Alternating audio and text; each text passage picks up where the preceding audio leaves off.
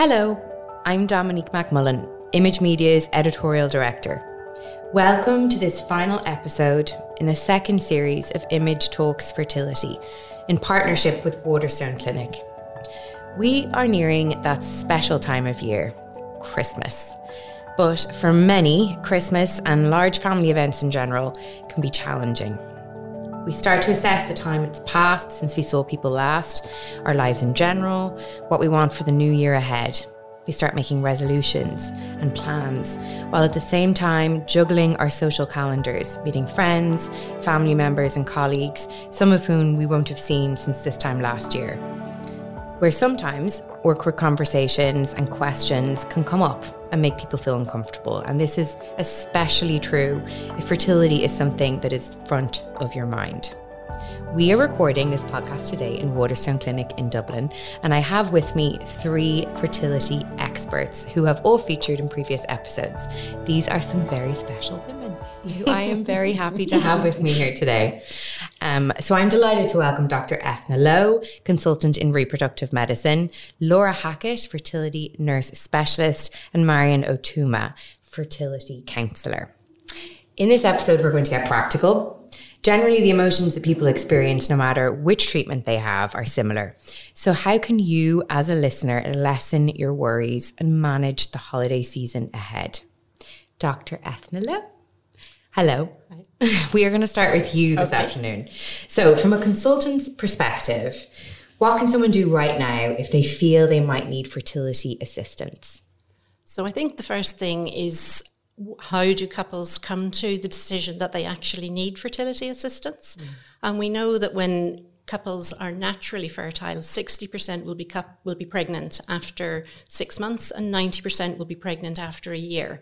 So sometimes the advice out there is to wait for a year, but mm. I wouldn't recommend doing that if women are over the age of 35, if they have very painful periods, very irregular periods, or on the male side, if there's a history of undescended testes or any underlying illnesses. Mm-hmm. So I think, you know, the first thing is to decide do you need to present yourself sooner rather than later? Mm.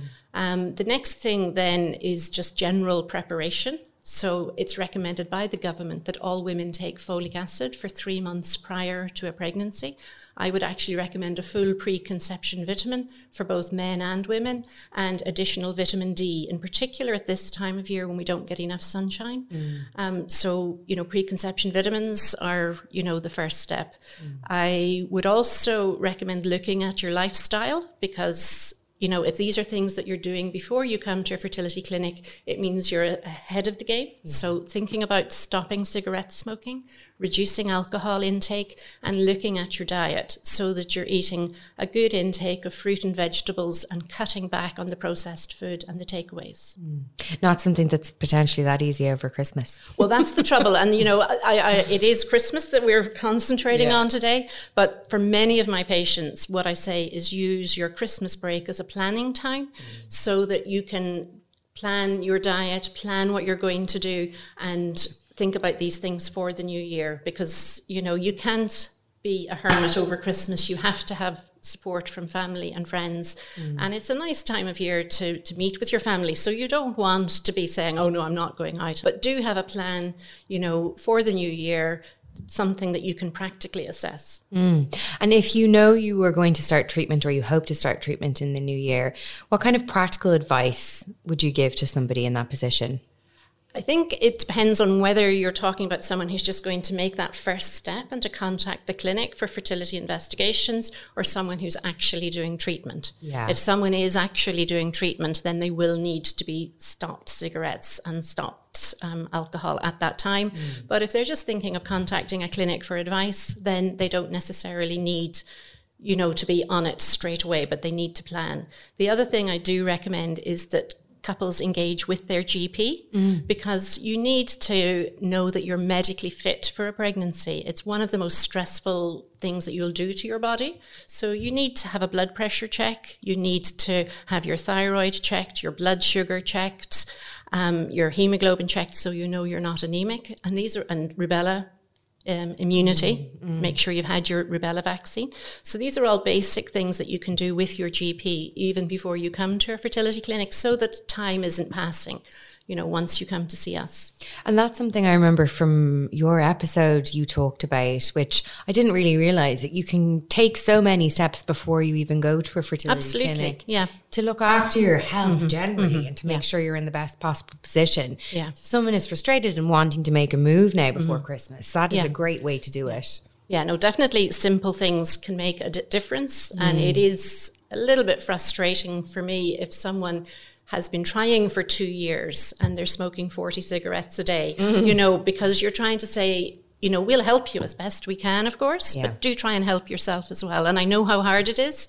And again, the GP can help with smoking cessation programs mm. and can help with Champix prescriptions or whatever one needs, mm. um, you know, for the support with that. Yeah, GPs sometimes get a bad rap, but they really do have a lot of things. No, no, they have a to them. lot that they Yeah. can input into this. Mm-hmm. And, you know, so it's important to liaise mm-hmm. with your GP because if you do get pregnant, your GP is going to be your primary carer. Yeah. And, you know, as well as, you know, your local hospital. Mm.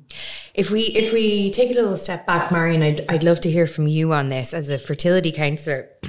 You said that Christmas can be a difficult time of year, actually, whether you're undergoing fertility treatment or not. Um, but how can a listener who is going through treatment or planning on going through treatment prepare ahead of the festive season? Okay. Um, and I suppose the reason that Christmas is so hard, I think, for people who are dealing with infertility is that it's so child focused. Yeah. So from our nativity stories to Santa to even, I'm conscious of how much talk there's been about the toy show. And that's really difficult for people who don't have a baby this Christmas and had really hoped they would. Um, so I suppose the first thing I would say to anybody in that position is be compassionate for yourself. We tend to downplay what a big issue this is. And I'm going to say, I should be able to cope with this better. I shouldn't get upset if somebody asks me, oh, you'd want to be getting on now and having kids or whatever. Whereas in actual fact, this is a huge thing and it is reasonable and psychologically appropriate to find this time tough. This was that would be the first thing would be to say, kind of try and be gentle with yourself a little bit in terms of the season.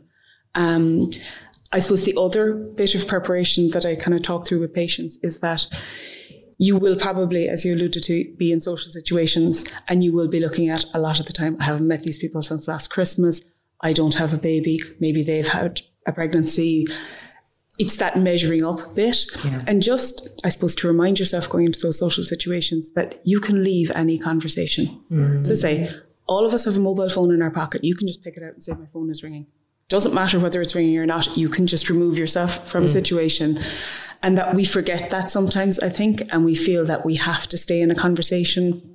Or maybe we're in a social situation and we know somebody's going to announce that they're pregnant, and I don't know how I'm going to be able to keep my game face on when I do it. And you say, you just get up and leave. It, that's okay. Yeah. Um, that we don't have to punish ourselves. We don't have to keep ourselves in positions if it's just too overwhelming for us. Yeah. Um, so I think there is a lot around it in terms of minding yourself Yeah. and accepting that this is a tough time and it's okay to find it tough. And that you don't owe anybody anything.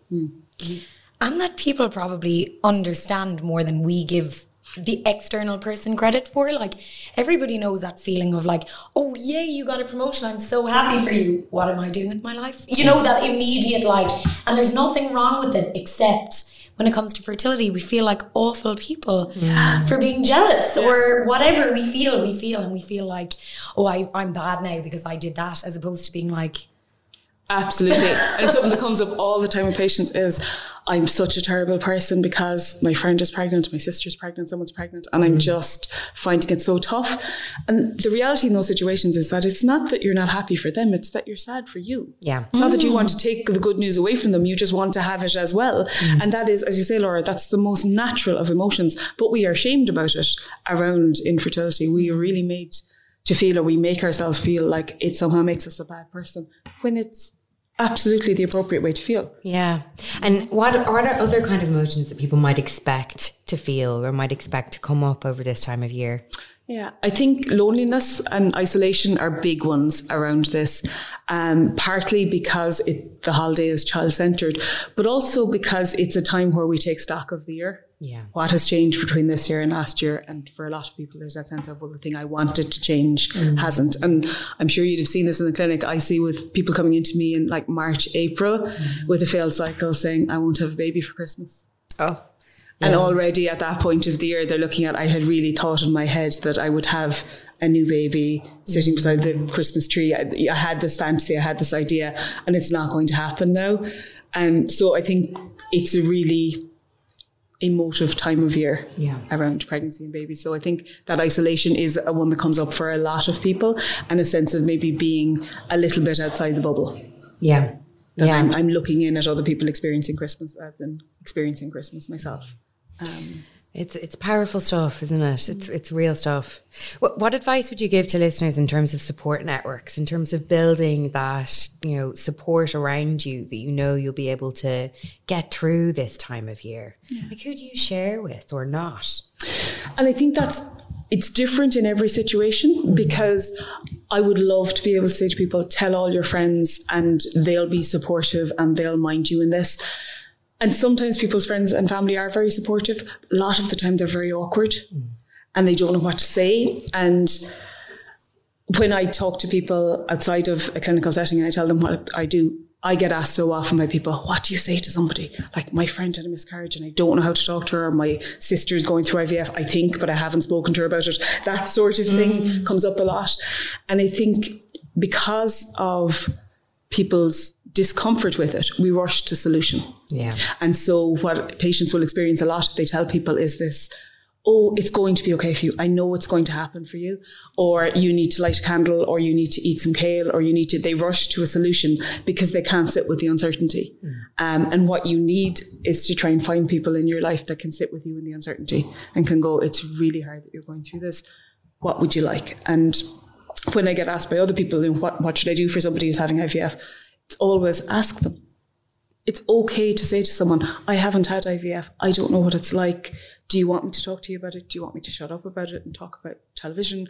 What what do you want from me or what do you need from me in mm. this? That's a much better way of dealing with it than just not speaking about it. It doesn't sound like rocket science, but it, but no, like so few people manage that. Just to ask, Yeah. you know, what do you need right now? What do you want to talk about? What do you not want me to talk about? Yeah. And a huge part of that, I think, is that people don't actually know what IVF is. Like sometimes I hear, like, let's say my parents' generation say, that's an IVF baby. And I'm like, what does that mean? And my parents even are like, something in the lab and then there's a baby. Like they don't really get that like it's natural conception outside the human body. It's like the same support as anyone needs going through a tough time. Do you know? Absolutely. And there's also an expectation that it always works, um, which eh, also takes a lot from the support that patients get because, it's like, oh, you can just have IVF. Yeah. That's what everyone does now. Going, oh, okay, but that actually could mean any one of a number of different treatments, none of which have 100% of a success rate. Mm. And it can feel quite dismissing mm. to patients. That was something that Maria in our IVF at 40 episode, a beautiful guest that we had on, she touched on that about how she thought that just once you have IVF, that's it. Mm-hmm. You have your baby. It's mm-hmm. just the solution. I'm sure, Ethna, you know more than anybody, it certainly isn't always that way. Absolutely. And I think, you know, the thing is that when you're trying to support your friends, it's not to support them at the end point. You know, when the test comes, did it work? Mm. It's to be there actually beforehand, you know, because that's why a lot of couples don't share that they're doing IVF because they don't want 10 phone calls on the day they're doing the pregnancy test. Did it work? You mm. know, they want to have time to process the information themselves. So it, it's aware, you know, people knowing that they need to be sensitive because the success rates are not guaranteed. Mm, yeah, a, t- a tough thing to to notice and to understand, but so important if you're going through it for your friends to know that. And, and and talking about friends and support networks, what about your partner? How can you help him or her to help you if you are going through treatment, Marion? Well, I suppose the first point for me always is communication. Can you talk to each other about it? And I suppose to remember in it that you are both going through the same, well, you're getting to the same goal or you're hoping for the same goal, but you're mm. going through different journeys.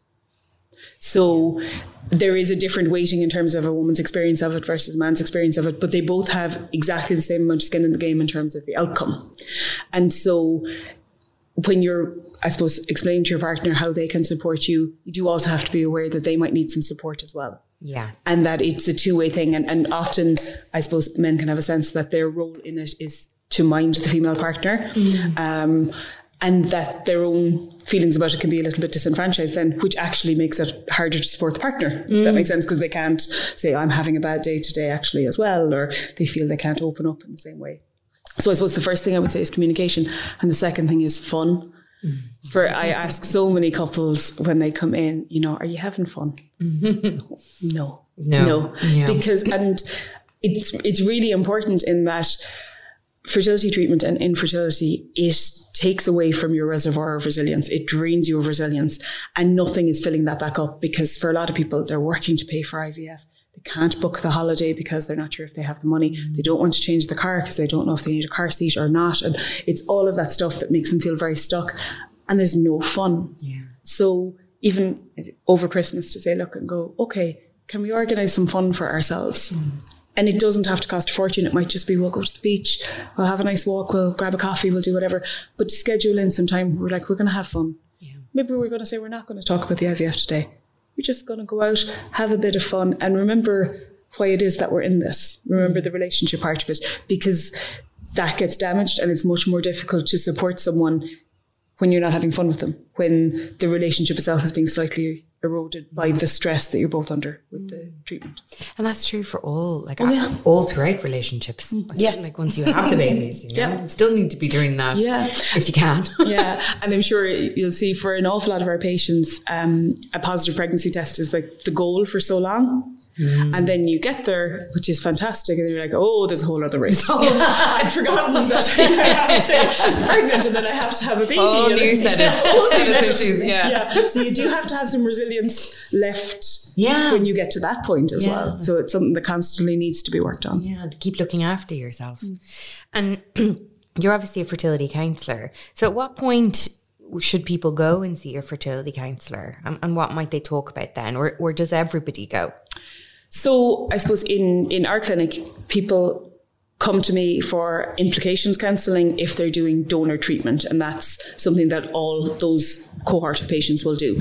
Apart from that, it's as as needed. So patients don't have to attend counselling, but they can at any stage. Um, and I suppose often it will be maybe that they're in with one of the nurses or one of the doctors, and they say, you know, how would you feel about talking to the counsellor? Would you like an opportunity to, to have a chat with someone about this? Um, sometimes it's patient directed. Sometimes the patients will ring up themselves and say, I'd, I'd like to talk to the counsellor. More often that happens after they've spoken to the counsellor. So I think once you've come in the door once, it's much easier to come back in and go, I'd actually like to, to chat again. But I think that that resilience scale that I was talking about, when I'm looking at patients and them, them asking, you know, should I come for counselling? I would say, well, you have to balance the reservoir of resilience you have versus what's being taken out of it mm. by IVF, by general life, by everything that's going on. And if that reservoir is dipping, well, one of the things you can do to build up your resilience is come and talk to a counsellor. Yeah. Um, and I suppose get some advice from that person or just a listening ear from that person around what you're going through. It's for a lot of people, they're not talking to anyone about the infertility, they're not talking to anyone about the treatment or the impact of it. Um, and then in, in terms of what we talk about, it's as individual as the patient. So sometimes people will come in and they'll be very focused on a treatment or a loss or what's happening in that. Other times it may just be a how do I balance this with work, with family commitments, with other things. It might be a wider scope. So it's as varied as I suppose the patients are. Loss is probably a big part of it. Um, Yeah, because those losses are quite disenfranchised, they're not really um, spoken about. So failed cycles, that sort of thing, it can be very difficult for someone to speak about that publicly. Um, and so very often they'll come and talk to the counsellor about that. More great advice for life. You know, I think everyone should have a counsellor at some point in their life. I, was, I was just about to say that. I feel an awful lot more fertility patients would benefit from the counselling than actually ask for it. Mm. You know, I try to encourage patients to go quite regularly because it's just a way of processing your thoughts and dealing with the now of the situation, mm. you know, before things become unmanageable or become more difficult for you. And it gives you that resilience to deal with the next step, you know. And a lot of people say, no, I don't need that. And it's because they think that we're making a judgment that they're not coping. Absolutely. And that's not what we're trying to say. We're trying to say, we'll give you more support, as much support as you need. We have it here in the clinic for you. And the nursing consultations for the scans, you know, they can be 15, 20 minutes. Whereas if you make a counselling appointment, then that is, you know, a long appointment just for you and as many of them as you need, you know, so Yeah. it's much more supportive and it's there, you know, so Why not why not it? avail of it, you know, but it's not us making a judgment to say, you know, Yeah. you're not coping. That's not what we're at. It's, it's trying to just say, we'll help you as much as we possibly can. Mm. And one of the things I think people don't realize is that there's no charge for it. Wow. is mm. Like that- it's just a part of our service. Like if Wow. you're going through this, you deserve all the help and support that we can give. And that's not just medical. It's everything. It's a holistic approach. So I think sometimes people are like, no, no, no. And it's until you say, you know, it's completely part of your service. You're already in this. Mm. The minute you come through our door, you have access to Marion. Mm. And I think it's worth being aware. incredible. Isn't it amazing? It is. Yeah, because and it is an like fertility treatment is expensive, and people, women particularly, are not always great at prioritizing their self care around that. So it's like, oh, we can't spend money on that, or as you say, I think that idea of, oh God, do they think I'm a basket case altogether that I'm being sent to the council? I say that? And that's, that's what I hear all the time. It's like, and you can see the shoulders go down, and I'm like, it's not, a, it's not a judgment. It's absolutely not a judgment. It's it's just this is tough and you're finding this tough because it is tough not because of any failing of yours it's because this is hard stuff And it's a recognition that it's not just your body going through it. How, if we go back to preparing for the festive season ahead, how do you think someone can kind of take control right now? Yeah, so mm, I have this thing called silly season. And it kicks off like now, end of November, early December. But it's not like the silly season that everyone's talking about going and like getting drunk every night of the week. It's the silly season of eh, like 90% of the people you meet say something silly. Yeah. And it's completely on them. And it's to start today drilling that into your head like, this is silly season. This person is not equipped to deal with anything sort of like practical or heavy, you know? So they're asking me this ridiculous question mm-hmm. that like you definitely can't ask back because like mm-hmm. how you make a baby is private and you don't ask any other private questions. So it's very much one of those ones Yeah. to start drilling into your head now that yeah, you're going to get the sting of the question, but you have to remember that like it's not actually a reflection at all on you, I think. Mm. It's to start preparing to think, okay, this is on them. It hurt me, but I you know, I'm a whole other person and I didn't say that. And that was a really silly thing for them to say. I think like overall planning forward, Ethna had some great advice there. It's like, you know, think about what you're doing, plan for how you're going to give everything up if you're at the start of a journey mm. or the middle of a journey. If you're in treatment, it's to sort of figure out how you can balance that social life, that family life with, you know, the, the you know, the reality of like enjoying your Christmas. Yeah. There are no guarantees, as we said, which is part, hard part of the whole thing that you don't know that even if you do treatment that you're going to come out at the other end, you know, with that positive pregnancy test or whatever. So it's like have your fun, meet your family, don't, you know, you know, forget about all of the other relationships. And it's just to kind of prepare yourself mentally first, I think, going into the season for Yeah. like, okay, who do I really want to see and who am I going to want to see in six months? You know?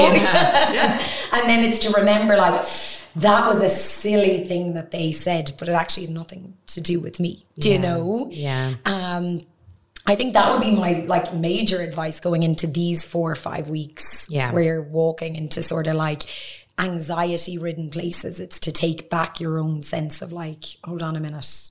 That strange question you just asked Yeah. me, you know? And everyone's going to have that weird uncle, you know, someone who says something often- inappropriate and you know, Yeah. awkward. And I would often give the example to patients that say, as a collective society, we have decided that when somebody dies, you go, you shake a person's hand and you say, I'm sorry for your troubles. Yeah. And the reason we do that is that if people go off script, they say the most crazy stuff. Because we don't know how to deal with that level of anxiety. So people just, Yeah. so we've all gathered together and gone, this is what you do. You just go in, you shake hands, you say this, and you leave before you say anything stupid. We need something similar for fertility. We probably need it for a lot of things, but we don't have it. So people are on that off script sort Yeah. of rodeo the entire way through. And again, I think it's useful, as Laura's saying, to remember that isn't my stuff, it's their stuff yeah. it's they're not thinking or their own anxiety that's causing them to ask these questions or do these things. Mm. Yeah, you, you can't underestimate how stupid people are when it comes to Yeah. these things. Yeah. Um, and, and what if a person is planning treatment for the new year, or even if they're planning to move clinics, which is something that's been up, brought up once or twice? Yes, it's that, that's actually a huge question I get all the time. It's kind of like, you know, sometimes I think it's such a private journey and it's such a big decision to make that first phone call that people feel like, and now I just stay here and I stay here forever.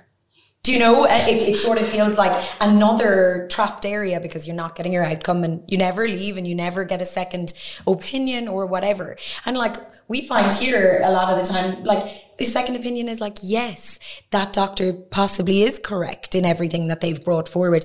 And you see someone's shoulders go from like up here because of all the things they've read online and just melt down and be like, oh my goodness, like mm-hmm. that's amazing or whatever. Or you mightn't feel heard in your clinic.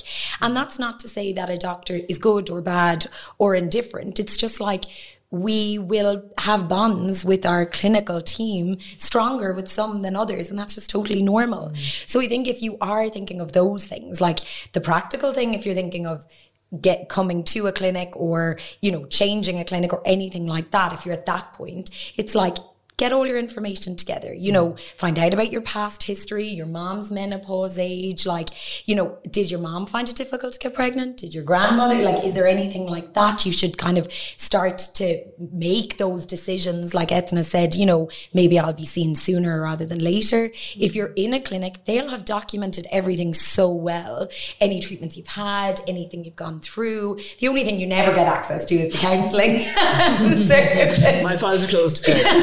That's good. um, and you can ask for those. They take a few weeks to get that information together. So even if you knew, you know, at the start of December, I've asked for all my information, I'll have it mid January, I can book an appointment for the end of January, and then you can exhale and think, that's a fresh start. Do you know, even though it mightn't be the start you thought you'd have, but it's a fresh start that It's can progress. really, yeah, make you feel back on top of what you're doing for you again, mm. for sure. You touched on there something interesting about like my mum's menopause age, for example. Is that something you could have conversations with over fa- family over Christmas? Are they the types of questions that would be helpful to They ask? are so helpful. Like asking those questions with your mom, with the women in your family. It's like if you don't even want to really share, you can hint that like this is like so that they stop oh. asking you when are you going to get pregnant. If you mm. hint at things like that, people start to realize like just don't ask those questions. It's not it's not a kind question, it's not a nice question.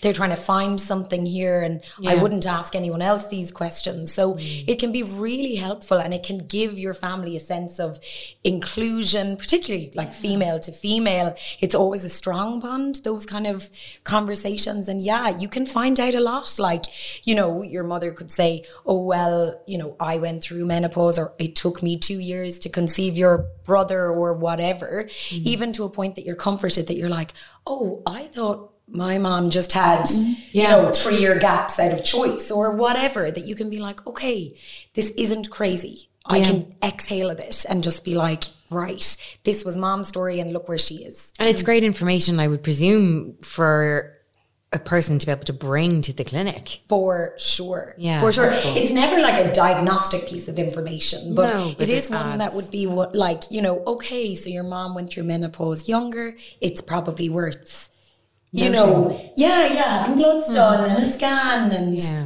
You know, and, and thinking how many children do you want? So how should we plan this? Mm. Rather than, oh, you've got five years, but then you're really under pressure to have number two. You know, that kind yeah, of absolutely. And something that we've touched on earlier, but I think is is really important to emphasize, and I'd love for you to talk more about, is the supports available within the clinic, depending on what stage of the journey Mm-hmm. you're at. Could you tell us a bit more about that? Yeah, so I mean, obviously, I think one part that might be underestimated a bit is the medical team's support of you. Like, we are absolutely here to listen and talk and answer questions. Mm. And I'm like, ask, ask, ask, ask, ask. Just keep asking because mm. I don't know what any individual is thinking, but I do know that we have a lot, hopefully, of the information mm. that you were looking for. And sometimes it's so complicated that you can kind of mix things up and then get really worked up. And I'm sure Marion sees this all the time. And people come into me and they're like, and I googled this, and you're going, Don't well, would you ask the consultant? And sometimes they'll look at you going, can I? And I'm like, absolutely. They have your file, they know your medical history, and they will be able to explain it to you far better than Dr. Google because they're taking medical terms and trying to figure them out themselves. And it sometimes it just doesn't occur to them that actually I have a consultant, there are nurses in the clinic, I can just email them or ring mm-hmm. them Yeah. and get the actual answer for me. Mm. Because even if something is generally true it might not be true for you. So a patient might be saying why did i not have this blood test? And the answer is very simple from a doctor's point of view. I don't know what it is but the answer no, but absolutely. You get people who Google stuff which is not actually relevant to their mm-hmm. treatment. It's just mm-hmm. one of these things that we do as a routine or we don't do as a routine. You know, so it's it's one of those things that you have to ask to know because we're not going to go through the microscopic details of everything that happens in the lab, you know, or the reason why certain protocols are chosen. But if you ask, you know, we can certainly give you the details, you no know, such because thing as a stupid question. There's well, no absolutely. That's my favorite line. Dominic, Yeah. you've stolen it because I just think it's so important to get it off your head. You Yeah. know, people lie in bed at night thinking, "I wish I'd asked it. I wish I'd asked that," and that's what I love about our portal messaging system.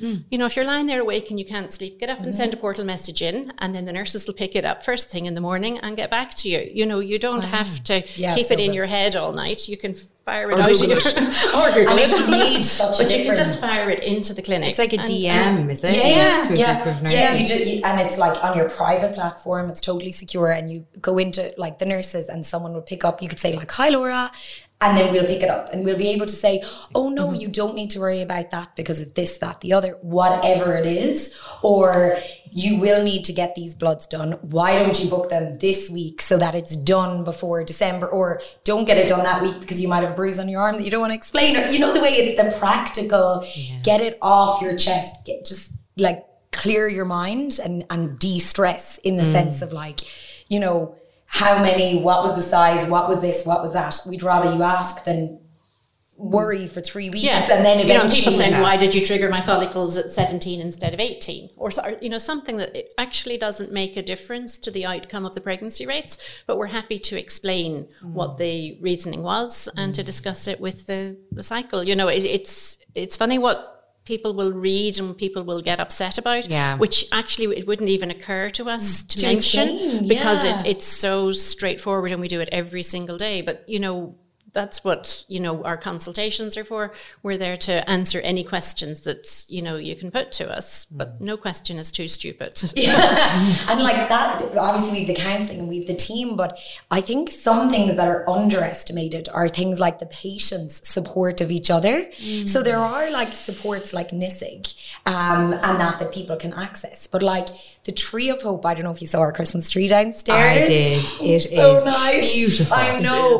So there's um, six baubles on that here, but Cork actually have two trees up now because people, or their patients, let's say, when they have a baby, send in little decorations to put on the tree, right? Of like whatever, or like grandparents sometimes send it in to be like, "Thank you for making me a granny or a granddad," or "You'll never understand what that means." I know it's so nice. Like we, every year, we're all like so emotional about it, but you know, sometimes you're like, oh, I feel like that's a bit in my face. And I'm like, no, that's one person who sat in your exact shoes.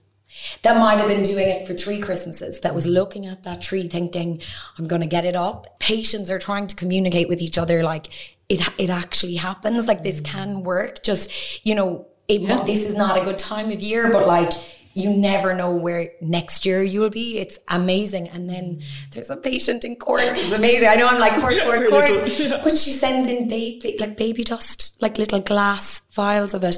And it's for patients to take to like bring home their baby dust. It's just her way of sending all her best wishes. So Wow. it's there too, that support. And I think it's such an amazing support. It's been a big focus for us to find a way to kind of Mm. build it and pull it forward that mm. like patients can literally find each other and find that support with one another to know like people have gone through it. They were just as scared and like in this unknown as you are and here a year later they get to send in their decoration. It's just I so got goosebumps when you were saying that. That was really It's lovely. so beautiful. It's so It's cute. just- It's really we have special. downstairs, and you'll see there, there's six baubles on it with like little love hearts, and we have the first name and just the date, uh, the day and month that they were born of all our little Dublin patients all around the tree. It's just, I think it's that like support, Yeah. that comes from the actual people coming through here for Yeah. each other. It's just there's a lot going on, and I think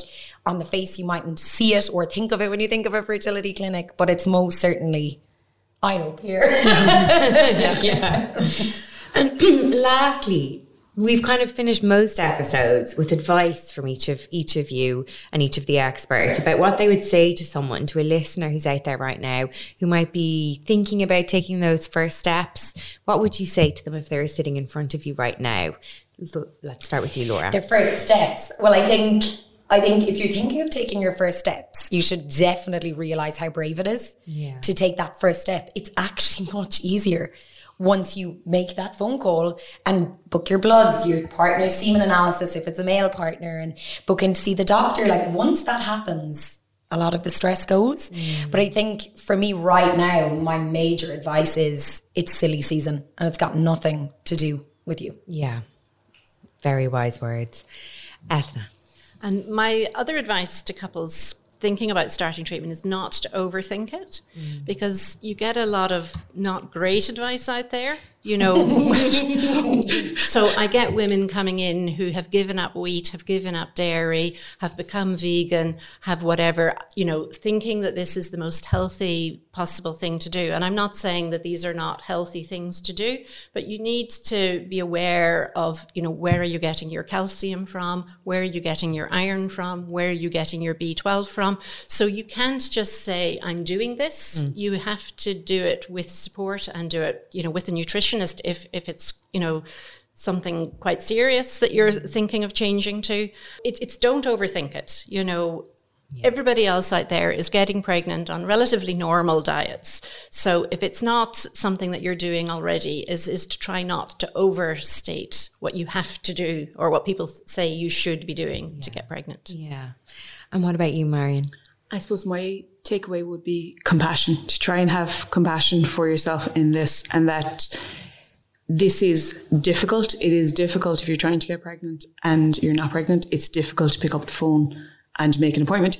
It's difficult to come in and have treatment. There are different sorts of difficult, but there's difficulty in all of them. Mm. And that it's okay that not every day will be great for you and it's okay to have down days. It's okay to have days where you feel jealous or sad and that you're doing your best in a tough situation and that's enough. Mm. Yeah, and just to be aware, it's not your fault. Mm. You know, people are having difficulty getting pregnant, but you know, it usually isn't anything they're actively doing. You know, it's just something nature has handed them, you know, a bad deck of cards and we're trying to, you know, sort them out for them. So just remember it's not your fault and don't go looking for blame or beating yourself up, you know. And if you do have that extra, you know, bit of cake over Christmas, don't beat yourself up, you know. It's, it's just move on and start again, you know. Yeah, that that's such wise words. I feel like that was something that was pointed out in a lot of the episodes this series. It is not your fault. I think Dr. Google has a big part to play in that. Mm-hmm. People get bad information. It is not your fault. It is not your fault. So I think it's also important to remember that while this can be difficult, it can also be a really hopeful time. And it can be a time where you feel positively, and particularly if someone's been trying to get pregnant for a while and it hasn't been working, there's a sense of I'm now taking ownership of this and I'm moving forward, and that it can be the beginning of your family, and that that can be something really positive. Very important words. Um, I think, unfortunately, that is where we're going to have to leave it. I could talk to you guys all day. So thank you so much for being here um, and for such sound advice that I know is going to help a lot of people. Um, before I sign off, I'd like to also take this opportunity to thank Waterstone Clinic for partnering with us on Image Talks Fertility. And thank you to all their phenomenal experts for sharing so generously their time and their sage advice. Thank you also and especially to our guests this season. Your stories truly make all the difference. And I'd like to make a special mention of Anya and James, who featured in our Male Factor Infertility episode and have since welcomed a beautiful baby boy. We could not be more happy for you both. And thank you finally to you, dear listener. Please remember you are not alone. Reach out for help if you need it. Wishing you peace and prosperity for 2023.